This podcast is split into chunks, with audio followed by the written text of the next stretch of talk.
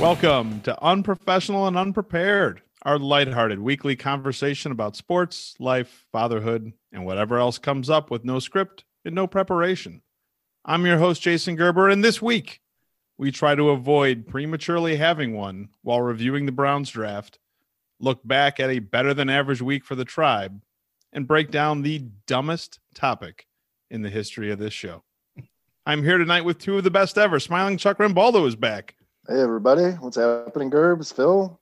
Hey, guys. Team speed in a word. Phil Denko is here as well. I'm glad to be here. Who do you think wrote that yearbook caption? Matt Terzic. Phil, let's start with you. This month, YouGov.com, a global public opinion and data company, published a ranking of states in America. YouGov asked people to choose the better of two states in a series of head-to-head matchups. States were rated based on their win percentage, that is, how often that state won the head-to-head matchup when it was one of the two states shown to a participant. Hawaii, of course, finished first. Michigan, my current home state, finished ranked 20. Ohio, the heart of it all, finished ranked 33rd, winning 45% of its head-to-head matchups. What do you think about the head-to-head system? And should people in Delaware, ranked 32, hear Ohio's footsteps coming? Wow. I don't know what to think about this. I'm putting this pretty high on my rankings of things I could not care less about, I think. I guess there's some randomness to the head-to-head matchups. Someone started against Hawaii. Who's to say they wouldn't have made it pretty far in that tourney, right? I don't know how they did it at all. And it doesn't make a whole bunch of sense, although I will say congrats, you beat Nebraska. And the other thing is YouGov is actually a pretty interesting website, but I'm not sure I take much of it seriously because they are currently ranking the most popular beer in America for the first quarter of 2021 as Heineken.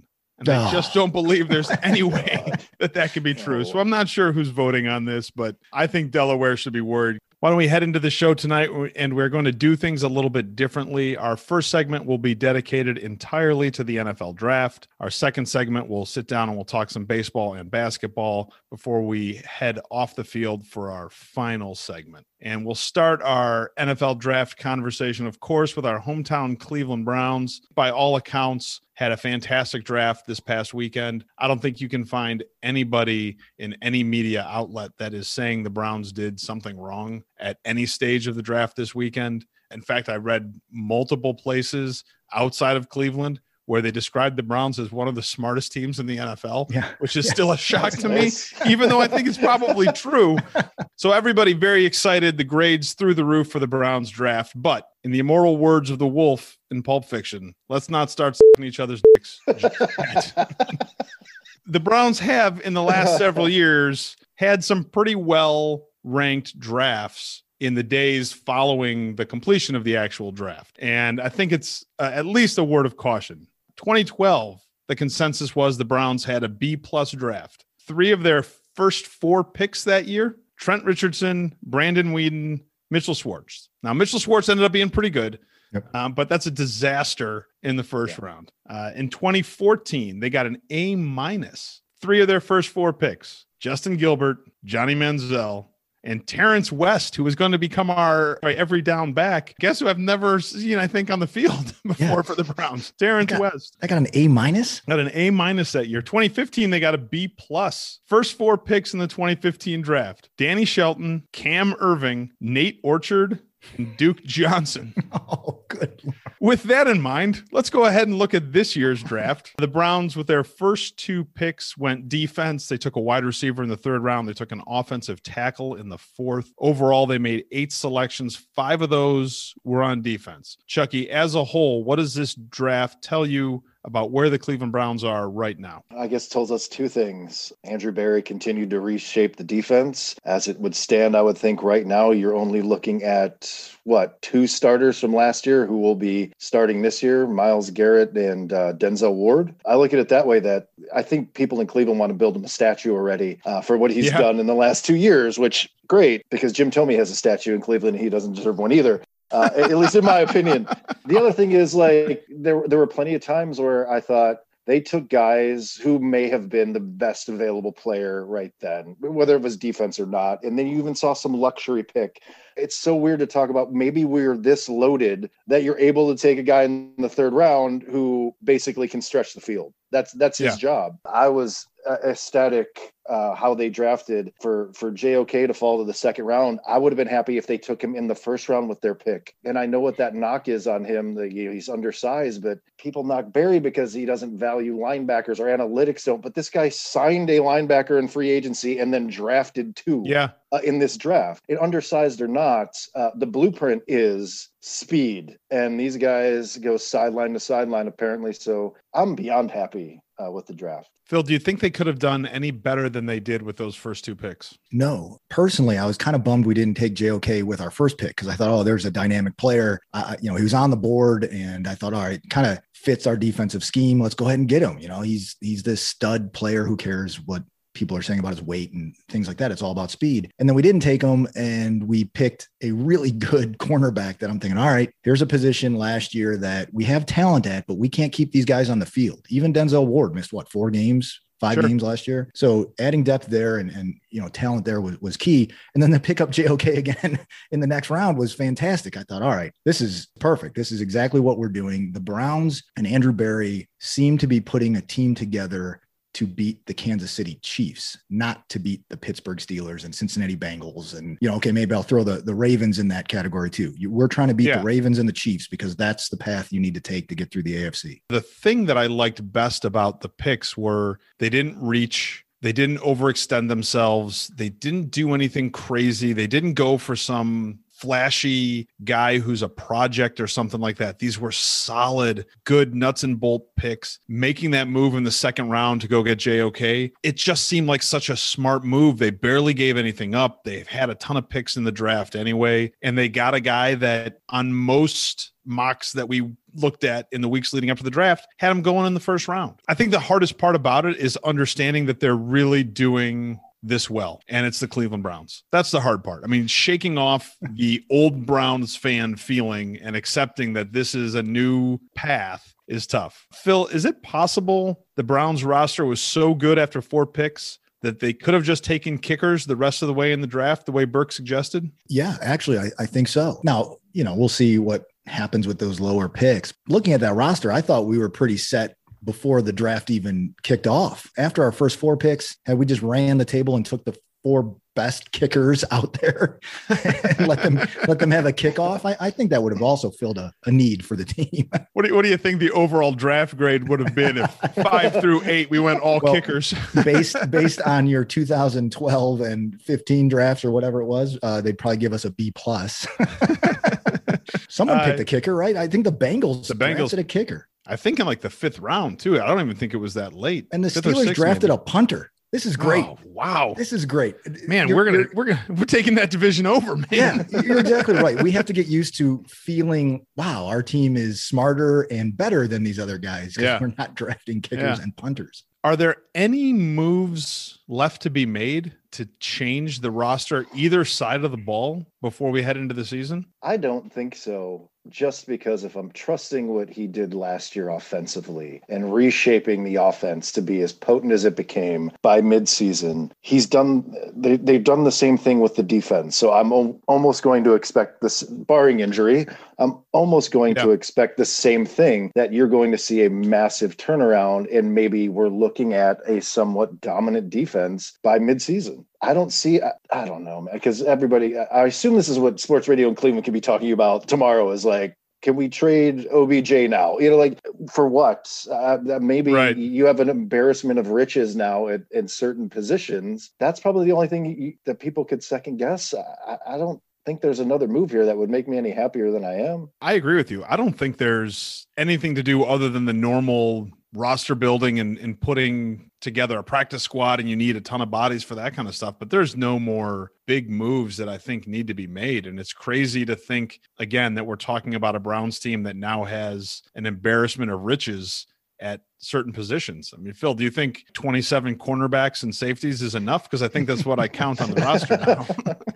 Yeah, I know we're kidding about it, but I think the only position we're weak in right now is kicker. I think you just hold tryouts for that, right? Isn't that what you do? Yeah, yeah, no big deal. So yeah, I think the depth they've created through the draft and free agency is, if it was a two-year plan, they completed that two-year plan for sure. Hard to argue with any of the moves. It's really exciting, but there is a sad note. Drafting of some additional defensive backs and the signing of defensive backs in free agency means that it's got to be, at this point, a certainty that Arnold Sendejo will not be back with the Browns. So it was one of the best things we did for most of the Browns season, but I think we come tonight to our final Sendejo moment. And Chucky, what are you going to remember the most about Sendejo? That it was amazing that during the Christmas gift exchange, two people got the same shirt from two different friends because there was so much love for him. I don't know. I will miss the segment. I will miss a guy who I thought at times played with just reckless abandon at his own peril in injury. I won't miss him getting beat deep, even if he's playing 30 yards off the ball. But he'll forever be one of our favorite Browns now, I think. For all Phil, the wrong reasons. You might want to reach out to him on Cameo. Yes. He's available. I'm going to do that. He will be announcing this year's trim pick. Phil, what about you? What are you going to remember the most about the Sendejo moments? From last season. So many fond memories. I'm a little worried as to who the hell is going to hold the ball now on kickoffs when the wind picks up. That's true. That's going to be rough. They got to keep someone on the squad for that. I feel confident that we'll probably replace the Sendejo moment of the game with something else. We'll find somebody. I'm sure it's what we do. All right. My favorite memory of Sendejo's is pretty close to Chuck's. Is I actually received two Sendejo t-shirts for Christmas because my wife bought me one too, and so did Tommy. So I got a bunch of Sendejo t-shirts. I don't know where I can wear them now, but let's move on and talk just generally about the rest of the draft.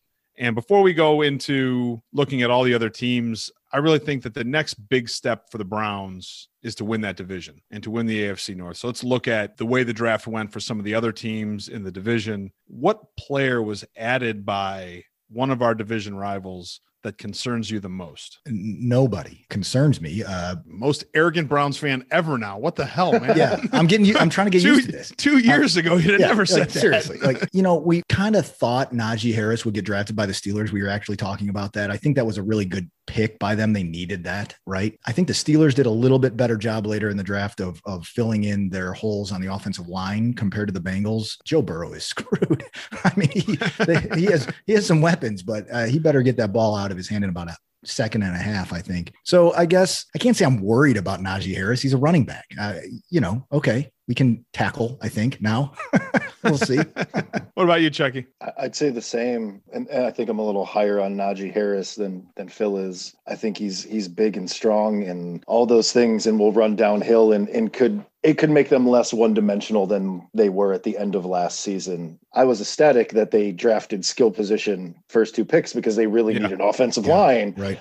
I guess he would worry because I think he's a prototypical workhorse in the NFL. They can feed him 20, which they probably won't since Ben Roethlisberger averages 50 throws a game. But I think he's the kind of back that he can wear down a defense if you just keep pounding with him. So I think out of anybody, that's who I would say. See, I'm worried about the possibility of the Bengals putting it together for real. We think Joe Burrow is for real and Jamar Chase is a beast. That's going to be a lot to handle in this division for the next 2 or 3 years. Now there's a lot of ifs because the rest of the Bengals squad has to come together and that organization hasn't been good in a really long time. But man, Jamar Chase was an animal in college. Burrow is legit if he's healthy and they can keep him upright. And that's going to be a lot to handle even with our 27 defensive backs. But let's move into just looking at the draft as a whole. And I'm just going to go through a list and I want you guys to tell me whether they were winners or losers in the draft. Jacksonville Jaguars,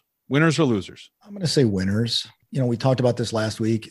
There's a good chance they got the generational quarterback, right? Okay. They followed that up by drafting a running back, which I thought was interesting, but a good running back. I was kind of laughing. I thought, well, Urban Meyer's approaching this like it's Ohio State college football. Let's just get all the skill positions out there that we can. But then I think they did draft several offensive linemen after that. So I'm going to say winners. I'm almost carbon copied what Phil just said, winners, but as good as that running back is, like they had an undrafted free agent running back last year who was phenomenal. Right. Yeah. And it's not like you're running, you know, like the Browns possibly have the best backfield in the NFL, and they rarely have both of them on the field at the same time in the backfield. Yeah. Is that Urban Meyer's plan? I don't know. But overall, winners, when you have that many picks that high in every round, something's got to work out, I would hope.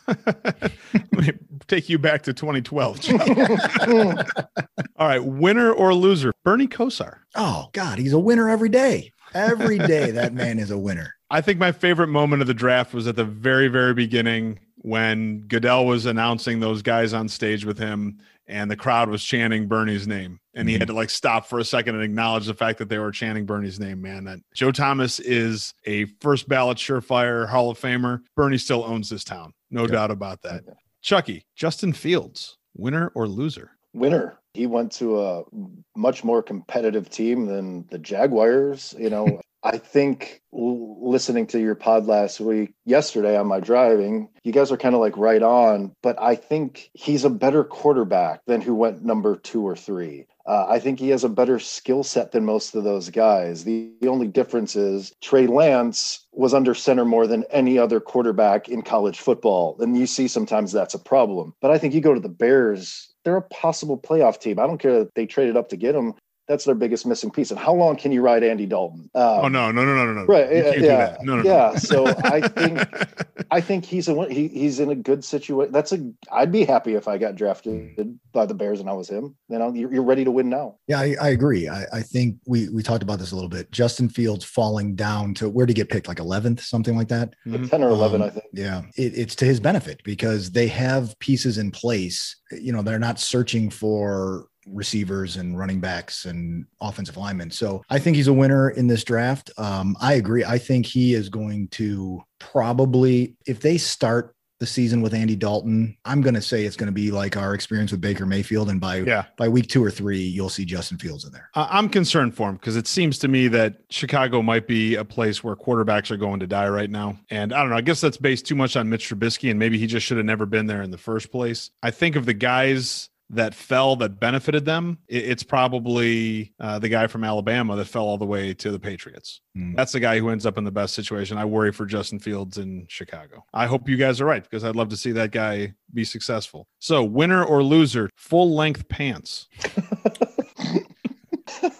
I assume we're talking about how apparently it's very trendy to wear floods with a suit. I guess. Yeah. I missed that memo. Either roll it up with no socks in either some sort of classic tennis shoe or a suede loafer. Winner. It's a trend that I'll never get behind, but it looked cool. I was okay with it. What do you think, Phil? I was caught off guard by it at first. You know, I am the last person to be evaluating the fashion of the young, soon-to-be millionaire crowd. So if they're going to carry that forward, you know, more power to them. I'm just not sure I can ever wear that into court. I don't know what a judge is going to say to me if I show up with like my ankles exposed. Winner or loser, Chuck? The nickname Slim Reaper. I'm not into it. Loser. All right. Phil, what about you? Yeah. Who is the Slim Reaper? Devontae Smith. Oh, that's what they're calling him now? The kid from Alabama. Yeah. Listen, they said it like 50 times during like the pre-draft and like the draft show before he got picked. I'm going to say it's a loser because I don't ever want to hear it again. All right. Winner or loser? Goodell getting more and more casual as the week went on. I can't wait for you. I could not wait for this. And if you weren't going to bring it up, I was, because then I thought like the pre-draft pods we did, and you talked about guys getting drafted in like the 11th and 15th round. Like, God forbid if that was going to happen this year, because Goodell would have ended just being in boxer shorts and a shit-stained t-shirt. Like, how casual can you get on day 3? I was like, you completely stole my joke, Chuck. My joke was that, you know, he gets more and more casual as the thing goes. He's in a suit and tie for the first round. He's suit, no tie for the second round and the third round. And then he's in a long sleeve t-shirt for the third round. And I said, if the draft had continued on Sunday, he'd have come out in a robe, but I like yours better because I think you're right. Like, what's going on? Yeah. So I don't know if that's a winner or a loser for that. I don't know which one that is. For his comfort, it's a winner, I guess. Do you think any of the guys drafted late in the draft take offense to that? Like, what the hell? You don't even expect me to make the team. Yeah. Like, look at you. You're in a robe. Seriously, man. I know this is on TV, right? Oh, man. All right, last one, Phil. Winner or loser? Goodell's stupid chair. Oh, God. I think the chair is a winner. More people saw that chair than any NBA final game from last season and more than the Oscars from a few weeks ago. That chair got more exposure than anything. So the chair's a winner. God, I love that chair. I thought the chair as an idea was kind of weird. The chair itself looked very comfortable, and I could completely understand why Chuck would say it was a winner. I got to tell you, I may have to buy one of those chairs after this. My sense was it was pretty lame. That's it for my questions on the NFL draft. So why don't we go ahead and take our first break, come back, and we'll talk some baseball and basketball. Unprofessional and Unprepared is brought to you by Soften the Blow Life Coaching, experts in helping you break bad news. The communication experts at Soften the Blow Life Coaching have helped clients communicate tough news with a soft touch for more than 25 years. This year, football fans everywhere face the difficult task of breaking the great news of the expanded NFL season to their non-football fan spouses. Let's see how that conversation would go without the time-tested coaching from the Soften the Blow team. Tammy! Great news! The NFL added another regular season game to the schedule. We get another whole week of football next season. Wait, are you being serious? I hope you're joking. What the f***? Those selfish mother f***ers. Why the f*** would they do a dumb f***ing thing like that? Are baseball or basketball giving up a f***ing week? I bet not. I hate that pin-headed blonde cunt Goodell so much. I'd love to punch him in his fucking pin head. I guess that means we lose another week of fucking leaf peeking next year. Fucking great. What a bunch of fucking shit. Not the outcome anyone is looking for, but with a few simple tweaks and our expert communication coaching, this bad interaction turns into, hey, Tammy. Hey, Jason. Are those flowers for me? Yeah. Here's a nice cup of hot tea as well. I heard Fixer Upper was having a special crossover marathon with the Kardashians. Maybe that's something we could watch together while I fold the laundry and we discuss meals for next week. Well, handsome, that sounds amazing. Can we talk about window treatments and adopting another dog? Hells yeah, baby. That's what I call a perfect Sunday. Speaking of Sunday, the NFL just added another week to the regular season. Wait, what? I said I love you, honey. Aw, I love you too, baby. So... avoid unnecessary fights and confrontations by hiring the experts at Soften the Blow. Soften the Blow Life Coaching, helping you deliver bad news like it's a box of chocolates for 25 years. Welcome back, fellas, to our second segment. Let's talk some baseball and basketball, and we will start with our Tribe Week Cap. Big week for the Cleveland Indians. They took down a series against the Twins and a series against the White Sox. They finished the week at 500. They're 13-13 now. This week, we got a glimpse of what it would look like if this team was consistently scoring runs. They had 3 games with 9 hits. They had 5 or more runs 4 times this week. So Chuck, overall, what do you think about the way they were hitting the ball? It was nice. It was nice to see them score runs in a way that wasn't just home runs. I was appreciative of some lineup juggling. I still think it's a real issue at the top of the lineup. I know they had Cesar Hernandez moved to leadoff, and the guy's hitting like under 200, and then he hurts himself bunting. Then he hurt himself bunting this week. Yeah, did you see that? Did you see how far his hand was up on the barrel when he tried to lay the bunt down? Like, he only gave himself like 4 inches at the top of the bat to bunt the ball. Like, I don't know what he was doing. But still, you know, you take a series from the White Sox. I think it's a solid week. Best part is multiple hit games after being no hit last time I was on the pod, to scoring runs in an effective manner as a baseball team should. To echo what Chuck was saying, the fact that the Tribe was scoring runs without relying on the long ball every single game and every inning was huge. We strung some hits together. We did hit a fair share of home runs as well, which was good. But, you know, we're scoring on singles, hitting three singles in a row, knocking guys around before the big fly. Yeah, that was great to see. Just some better approaches at the plate. They did hit 10 home runs this week. That's a lot of power. They had four guys that hit over 300, and Franmil wasn't one of them. It was a good week with the bats. The game they lost to the White Sox, Tristan McKenzie started for the Indians and had probably the strangest stat line you're going to see from a pitcher. He pitched two innings. He allowed 5 runs on 1 hit, 4 walks, and he struck out every batter that he got out. So that means he struck out or walked all but one hitter, and that one dude hit a grand slam. And it's not actually that far off from some of his other numbers this season. He's pitched 18.2 innings.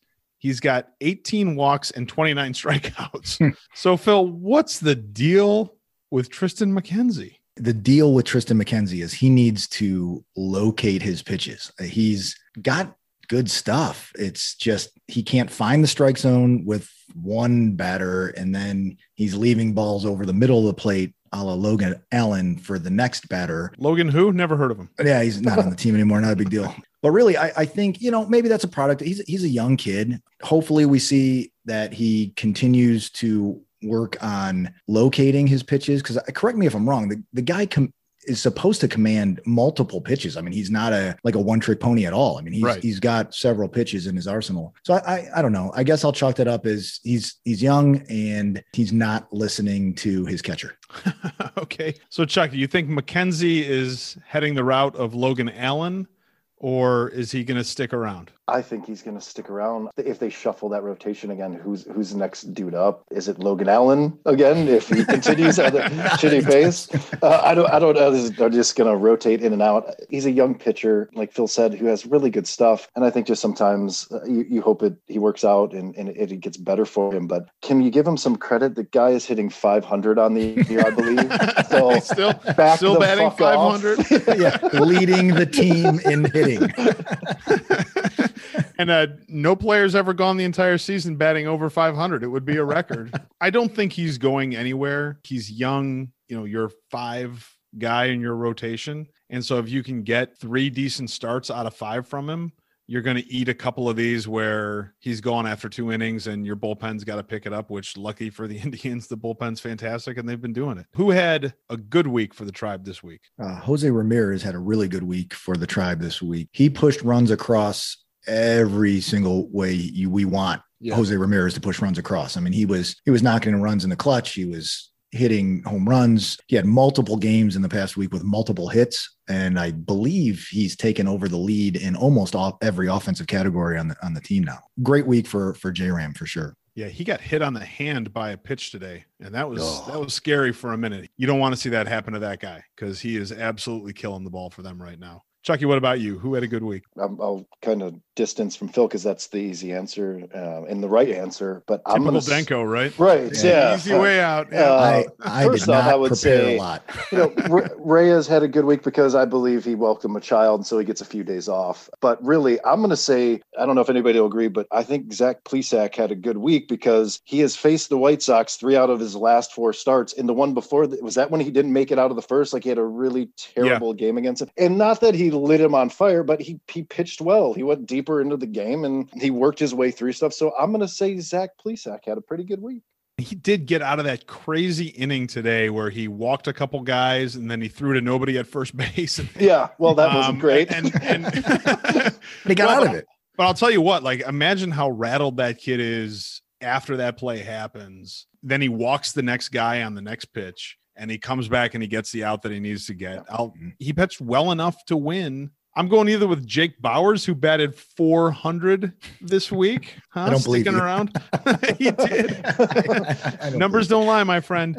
Bowers and the back end of the bullpen continues to just blow me away. Shaw to Karinchak to Clase is unreal. They haven't given up a run yet this year. That's me knocking on wood. I hope I don't jinx the bullpen, but who had a bad week this week? Cesar Hernandez is struggling at the plate and then hurting himself trying to bunt. you have to have somebody who gets on base, and it's going to be a huge problem. I know he led the league in doubles last year, right? I hope that dude. He hit for sure. He's always hit. Yeah. I mean, that's the problem. Yeah, he can be better, but I'm just saying him because it's terrible that you're batting under 200 and you're a leadoff hitter. I'm going to take the easy way out here because that's what I do, and offer this answer up to Tom Burke. It was Logan Allen. He had a terrible week, so bad that I believe the game was still going on, and he was sent down to the minors after they took him out of 1 1/3 innings. Terrible week for Logan Allen. You know what? Maybe this is a good thing in the long run for him, where he gets down to the minor leagues, gets some innings, finds that command that he had in spring training, and we could use a lefty starter. So maybe he finds his way back up to the big league squad. My first one was the Red Rocket, Jordan Luplow. He batted .059 this week, and I was really getting excited about him the last 2 weeks before this, and so that was pretty disappointing. And also the losses. They got spanked by the Twins on Wednesday afternoon, which ruined midweek day baseball, which is one of my favorite things all summer long. That game against the White Sox, they got spanked in that one too when they lost on Saturday. So those were mine. Looking ahead to next week, we've got 4 games against Kansas City, who's in first place, and then another weekend series against the Reds. Phil, what are you looking forward to for next week? So similar to what I said last week, I think if we can win 4 of those 7 games, that would be fantastic. Basically splitting the 4-game series and taking 2 out of 3 from the Reds. So that would be a very good week in my mind for the Tribe. I'm looking forward to tomorrow because I believe Savale is pitching. And when we started talking about the Indians, we said that there's always some younger guy who kind of comes out of nowhere and solidifies himself as a 2 or 3. And he's 4-0 with an ERA under 3. I'm looking forward tomorrow to set the tone for the rest of the week. I'm wondering if Daniel Johnson is going to be sticking around at all for next week, because I know that they brought him up when they put Franmil on the paternity list, the dad list. He hasn't done well. He's 0 for 9 with 5 strikeouts this weekend. But I know that they'd been talking about shuffling it around so there were more guys on the bench because we were only going with 2 or 3 guys there for a while as bench players. And I'm wondering if he sticks around and he gets a chance to get some more at-bats and we see something more from him. I would love to see a split with KC and then take that series with the Reds. The Reds should not be better than the Indians. Hopefully that's the way it goes, and we could end up in second place next week, maybe with a shot at overtaking KC if they start to cool down a little bit. And that would be a fantastic end of the week. So that's enough baseball, guys. Why don't we move on and talk a little bit of basketball? This year, for the second year in a row, the NBA is going to have a play-in tournament. Are you guys aware of how the play-in tournament works for the NBA this year? I think so. Kind of. I don't know. All right. So 7th and 8th ranked teams in the conference will play each other. The winner automatically then gets the 7th seed in the real playoffs. The loser of that 7 and 8 matchup will then play the winner of the 9 and 10 matchup. And then the winner of that game gets the 8th seed in the real tournament. So these are one game, one and done. Oh, yeah. Nice. I think I'm extremely confused that you had to walk me through that hard, and I still don't quite understand. Thank you for filming. Okay, so I thought maybe it's a best of 3 until this is a 1 and done. Okay, cool. I know the NCAA tournament has had some positivity in that, and they were doing those play-in games, and it worked out really well this year for Syracuse, but I don't know, are any of those teams going to do anything? So I don't give a shit. Fair enough. Yeah. Fair enough, Phil. What about you? Also not giving a shit. It seems kind of odd, right? So in the past, they'd take the top 8 teams in each conference, and now they're extending it down to 10, but there's a couple 1-game play-ins to figure out who's going to lose to the 1 seed. And I can understand that last year in a COVID season, it was kind of weird. And, you know, some teams didn't play the same number of games as other teams, but I don't know. This seems kind of gimmicky and pointless, really. We've all gotten kind of used to the fact that the NBA regular season doesn't matter. Yeah. Now I think we're getting to the point where it's probably the play-in and the first round of the NBA playoffs really don't matter. It really doesn't really pick up until you get to the conference semifinals, and that's when we can all start paying attention to basketball for real. I'm not a big fan. Moving on, Cavs versus the show. And this week was a dominant week for this podcast. We extended our lead to 2 games. The Cavs did not win any games this week. They are still getting hit with the injury bug so badly that they had to bring in Anderson Varejao if he's not as old as us, he will be soon. They didn't get any wins last week. This week, on Tuesday, they play the Suns. On Wednesday, they play Portland. On Friday, they play the Mavericks, and they play the Mavericks again on Sunday. Now, the Suns are currently tied for first place in the West. They're the one seed. The Mavs are ranked 6th in the West, and the Trailblazers are 7. All of these teams have something to play for. Does anybody see a win coming for the Cavs in any of those games? I extremely regret taking the Cavs in this bet now. I almost love the fact that the season and the players are unraveling, like with Kevin Love throwing the hissy fit this week. I didn't even see what happened. I just saw that he had done something. What was that all about? I didn't see it either. I didn't even see the highlight. I just read about it. A game where they were only down like 4 or something, and Kevin Love was pissed about something. He was supposed to inbound the ball, and he screwed that up terribly. And then the other team went on like a 10-0 run, and they basically took him out of the game after that. I think it's more just amplified that the guy makes so much money and doesn't contribute anything at this point. And then today's stuff with like Colin Sexton, that he's not passing any huge slugs. It's almost perfect that this is how this season's going to end and the pod can walk away victorious. So even though I bet the other way, I'm hoping it just turns into a shit show for the rest of the way and they lose every game. I'm fine with it. What about you, Phil? Do you see a win coming next week? No. I didn't address that. There's no win coming this week. My fault. You did address it. You did. Yeah. We were picking up what you were putting down there. Yeah. All right, good. I don't see a win coming this week.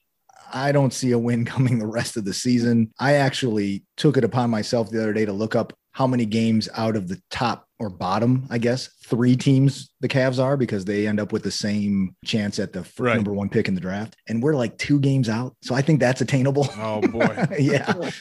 So I'm seeing a big goose egg coming the rest of the way. So after this episode tonight publishes, we'll have a 3-game lead. And I honestly think, guys, we could take a week off. Insurmountable. That is insurmountable. That's how confident I am that we're winning this. And actually, I want to try to make it, a little bit interesting for the fans as we near the end of the season. So we might have to take a couple weeks off. I don't know.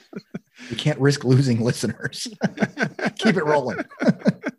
Fellas, with that, we're going to take our final break. We'll come back and head off the field. Unprofessional and Unprepared is brought to you by the latest collaboration between ESPN superstar analyst Booger McFarland and board game industry leader Hasbro. Pick-a-Booger is the latest sports fan and family-friendly board game from Booger McFarland and Hasbro. Pick-a-Booger is your chance to compete against friends and family in the board game that puts you in the broadcast booth with a chance to break down and analyze a highlight just like the pros on ESPN. Just pick a card, play the corresponding highlight, and provide your analysis or color commentary. The other players will rate your highlight based on the depth of the analysis, the humor, and excitement you bring to the call. But watch out. If you pick a Booger card, you are stuck using one of Booger McFarland's classic highlight boogers. Some classic Booger McFarland boogers are, when January 1st comes, you start the year all over again. Or, what he's saying is that since the Saints did not sign Antonio Brown, Antonio Brown is not a Saints receiver. Or this classic, if Jason Garrett and the entire staff of the Cowboys are all fired today, then the coaches will not have jobs and the Cowboys will have no coaches. Remember, pulling a booger doesn't help anyone understand or enjoy football more while they are watching a game. So get ready to call games like a pro, but don't pick a booger. Welcome back, boys, to our final segment. We head off the field, and this isn't exactly heading off the field, but bear with me because I'm going to get there, okay? Kentucky Derby was this weekend. Medina Spirit won by half a length as a 12-1 underhorse. Oh, I didn't know if that was going to work or not. I've been laughing about that all day. Medina Spirit was originally purchased for $1,000, which is wildly cheap for any horse that gets to the Kentucky Derby. Never expected in a million years to win this race. So, Chucky, scale of 1 to 5. 1 being the Count of Monte Cristo, 5 being a kid describing a YouTube video to you. How great is the Medina Spirit story? Wait, one more time on that scale. I'm all thrown off again. I got the YouTube video as a 5. What's 1? The Count of Monte Cristo. One of the greatest. Well, the Count of Monte Cristo To me, it's a one. The Count of Monte Cristo was the first book I ever read and truly enjoyed when I was in like in fourth or fifth grade. And it's awesome to see. Wow, that's really young to read that book. Wait, yeah. But I can remember The Count of Monte Cristo by Alexander Dumas. It's always fantastic to see a underdog. I don't care what sport it is, but an under horse winning is even better. You're talking about something that costs $1,000. Most racehorses can't be bred for under, you know, $50,000 to $75,000 a pop, when I'm talking literally a pop of semen costs that much. So plus, you know, like how far did we grow up from Medina? It's nice to have, not that the horse is from Medina. You don't know. Yeah, but, it's a definite one for me. The official drink of the Kentucky Derby is the mint julep, which is bourbon, simple syrup, mint, and crushed ice. And for the Kentucky Derby, my senior year of college, I recall us trying to make mint juleps and they were terrible. And I don't know if it was because like I hadn't developed into a bourbon drinker at that point, or because we were using like a 2-liter bottle of bourbon that we bought for $4, but it was disgusting. I looked up the recipe this weekend and thought, gosh, this seems like a really great drink because bourbon is fantastic. And so it got me thinking that we should have finally a little bit of a discussion about bourbon, because I know we're all fans. What is your current at-home go-to bourbon? What I'm drinking right now is the Contradiction bourbon by Smooth Ambler. You guys sampled it as our breakfast bourbon on last year's trip. Right. Good stuff. Chucky, how about you? It is Bullet. It has been Bullet now since I started to thoroughly enjoy the taste of bourbon. I have been a Bullet man from start to finish. Mine is Bullet as well. I'm having Bullet and ginger beer right now. The 10-year is my favorite one to keep in the house. Denko, what's the best bourbon you've ever had? I don't know. I take that back. I do know. That was quick. Yeah. Well, I thought about it because usually, you know, the best bourbon I've ever had is either something I bought myself and have in my liquor cabinet or something we've had on one of our trips, right? But I did have an opportunity to sample some Pappy Van Winkle's at one point, and it was really good. Still, not like hundreds of dollars a bottle good, but I enjoyed it. It was good. It was smooth. But if you can find Pappy for hundreds of dollars a bottle, I would buy it because that's a much better investment than your ketchup packets. Yeah, sure. So I have a coworker that won some sort of lottery where he was able to purchase a bottle of Pappy Van Winkle's at normal retail price. Oh, that's amazing. Yeah, because everything is sold on the secondary market, right? They're selling for $1,000. He's got it at home above his bar, and he cracked it open with his dad, as he should have, and he does promise me a drink of that at some point. So I'll take him up on that as well. How about you, Chucky? It may have been last night. I was long story short, end up at our friend Mike's new home, and he has a fully stocked, unbelievable bar in his basement. And it's a lot of bourbons. And he poured me 3 glasses. It started with a W, I believe, but you're probably talking $400 to $500 a bottle. It had a handwritten number on it. But the first sip, I was like, this is horseshit. But then by like the third, I'm like, this might be the best bourbon I've ever had. That's pretty much how it works with all of us. But if I'm honestly, I think what Phil's drinking now might be one. I've only had it one time. And when you say it's a breakfast bourbon, I probably could drink that in the morning. So I do enjoy Contradiction as well. All right. Well, I have had Pappy on 2 occasions. Once we had no idea like what we were drinking. It was at a restaurant that was right next to my old law firm in Vegas. And the bartender was just like, hey, we just got a bottle of this. And the managers just told me to put it back here and sell it. So would you guys be interested in? So we drank about half that bottle before the manager came up and took it away. And we never got to see it again. And then my last day at the firm, 2 of my partners, Nick Crosby and Terry Coffing, Terry had a bottle that he kept in a safe in his office, and he opened it up for my last day. And that was pretty cool. Before that, it was High West Son of Barai. That's a good one. It was a mix. It wasn't just a straight bourbon. It was, I can't remember what it was. It was 2 different things, or 2 different kinds of bourbon blended together. That stuff was outstanding. And I don't think they make it anymore. And it bums me out. Where's the best place you've ever had a bourbon? This might be a tie, but I'm going to give the edge to the day drinking we partook in Austin, you and I, Gerb. Yep. So there were two bars on two different trips, one in Austin and one, oh man, I think maybe Denver, where they were both bourbon bars. We were looking at the bourbon menus. They were really good. And we start picking off of that. But the one in Austin sticks out to me because you and I walked into that bar at like 2 p.m. and we just start on sampling. A Thursday. Yeah. On a Thursday. No one else was there. Everyone else was at work. And we just started sampling bourbon. And that was really cool. That was a good time. We had some good bourbons. I can't for the life of me recall anything that we tried that day, but I remember really enjoying it. Yeah, that was a good day. What about you, Chucky? I'm new to the bourbon game comparatively to you two. So I can remember when I fell in love with bourbon. Oh, wow. It wasn't that long ago. It's probably about... Bourbon didn't end up being a lesbian, did it? No. What breakup story are we looking at? Yeah, no. I was out with a few people, couples, and there's a bar here in Erie that's kind of like speakeasy-ish. You go through a bookcase to actually get into the bar, and it's a lot of old-fashioned, that kind of stuff, those kind of drinks. And I can remember I didn't feel really well. It was like sinusy time, so it was winter. And the guy I was with was just like, I'm like, what do you drink? He's like, just bourbon. I'm like, what else? And I'm just bourbon. Okay. So the first one, I was like, man, like my lungs are burning. I don't know if this is how it works. But then once you numb up, like I started to thoroughly enjoy the taste of it. And I also became really good friends with that guy. So that's probably the best place it's where I was introduced to how good bourbon truly is. And I haven't looked back since then. So that's probably the best place I ever drank. It's called Room 33. I haven't been there in a long time and I probably won't go back, but it brought me to bourbon.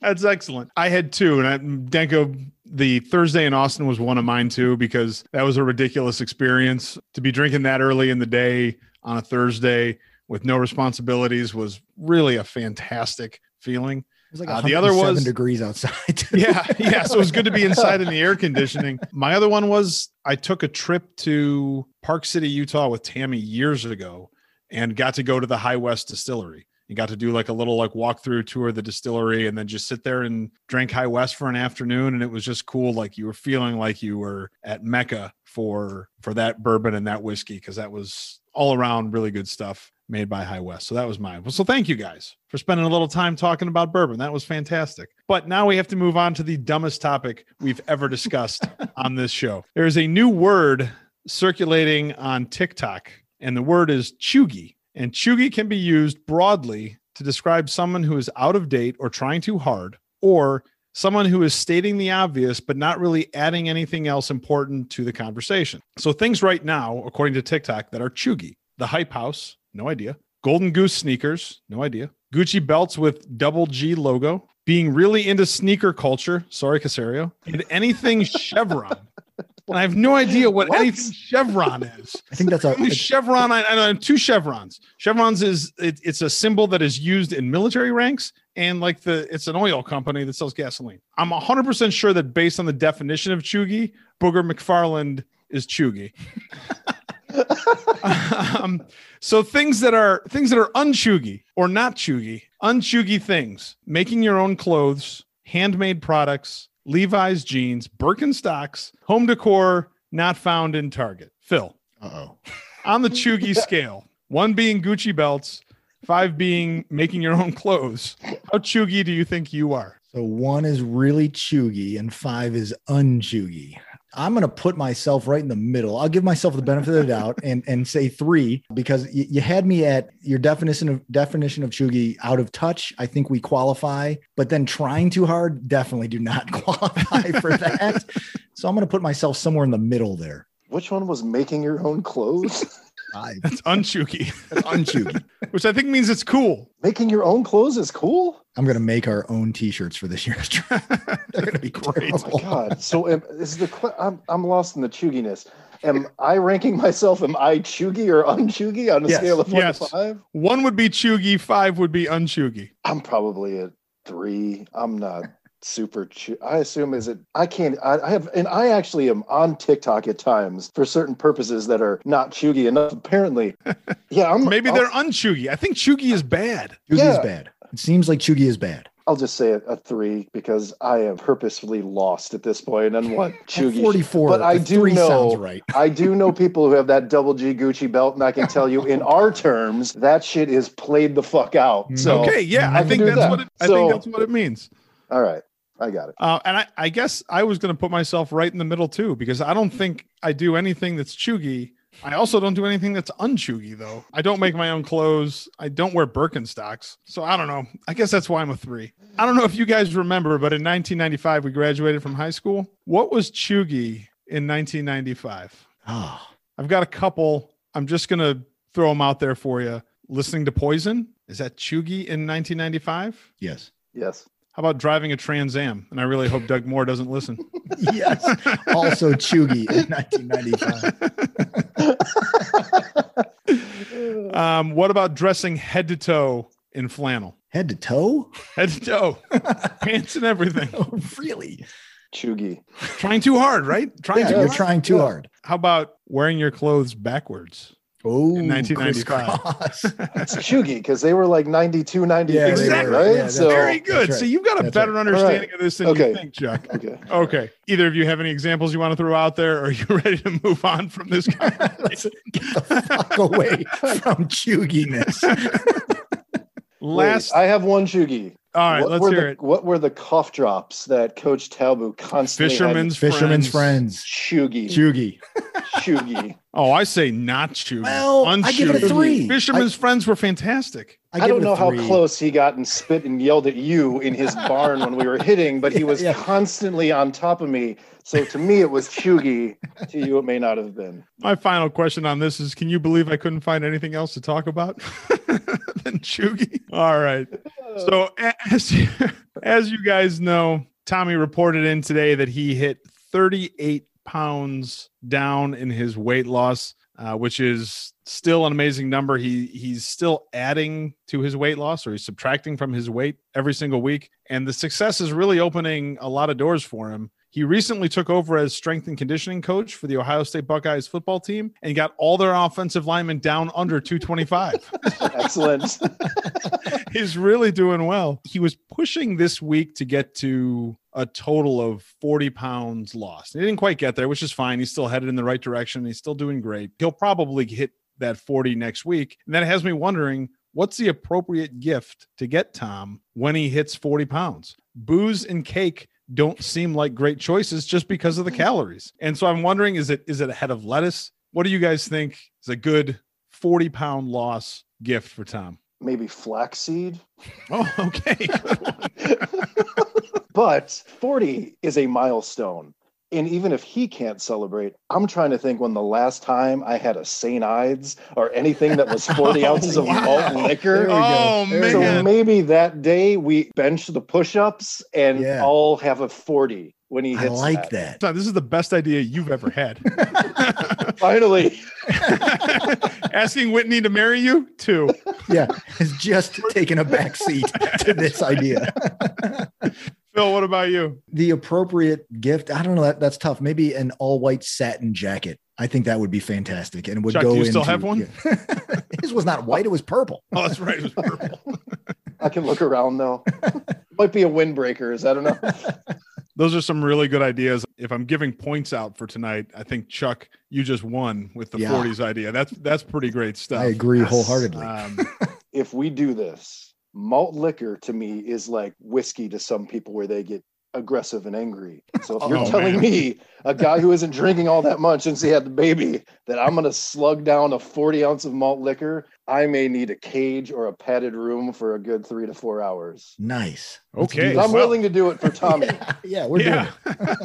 Fellas, we are out of time. I am out of questions for now. This was fantastic. You guys have a great week, and let's get together and do this again real soon. All right.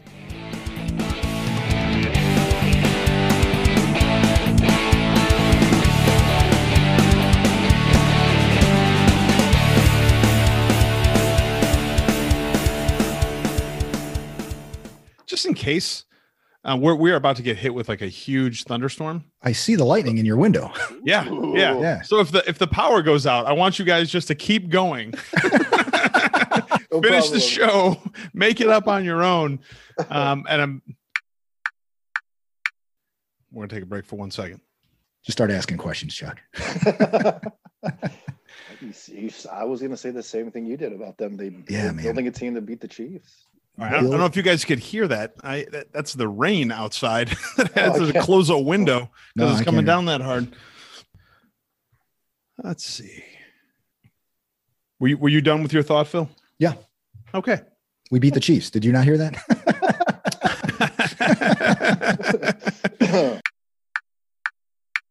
Oh, God, loser. There were probably a lot of people sitting around a nice, like both them or Goodell had no clue as to exactly how to interact with those folks.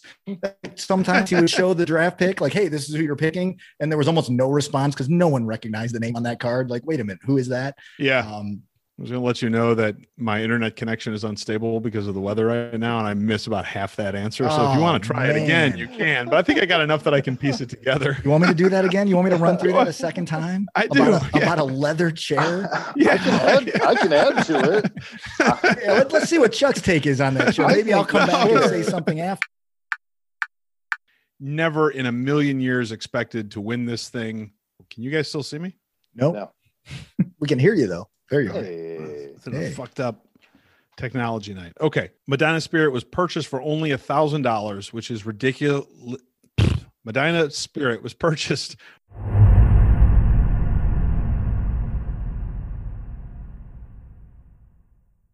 not judging that. I'd play for the Cavs for 100 years, $20 million a year. I'll do them a solid and take half.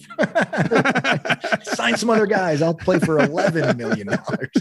They should do that. They should let fans like take up roster spots for like no, like you know. Basically, is going to play what's the difference? $100,000 is what I'll play for. When I saw that about Verjao, I was like, oh my god! Like I wish we had this guy 4 years ago. We did 8 years ago. Then we did. Yeah.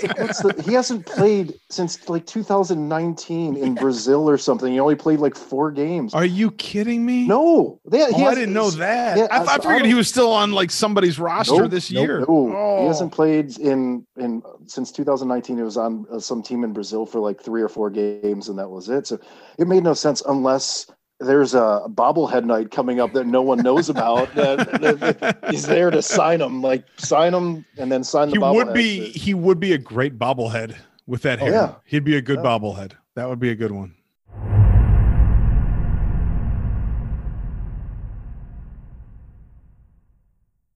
Hey, remember my toothpaste tube? Yeah, I'm waiting for that picture. I think today it finally ran out. It was still going. I started.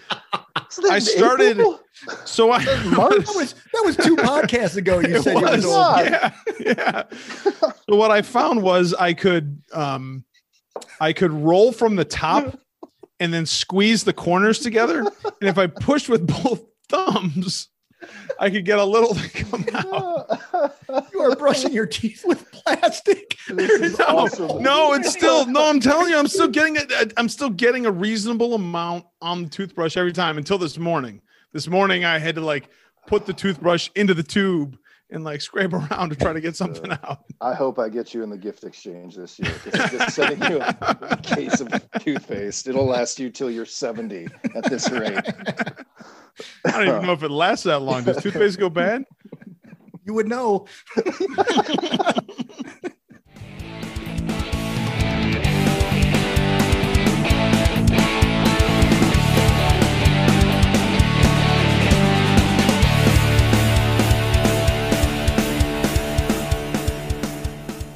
What do you mean I'm funny? Funny like a clown? Here to amuse you?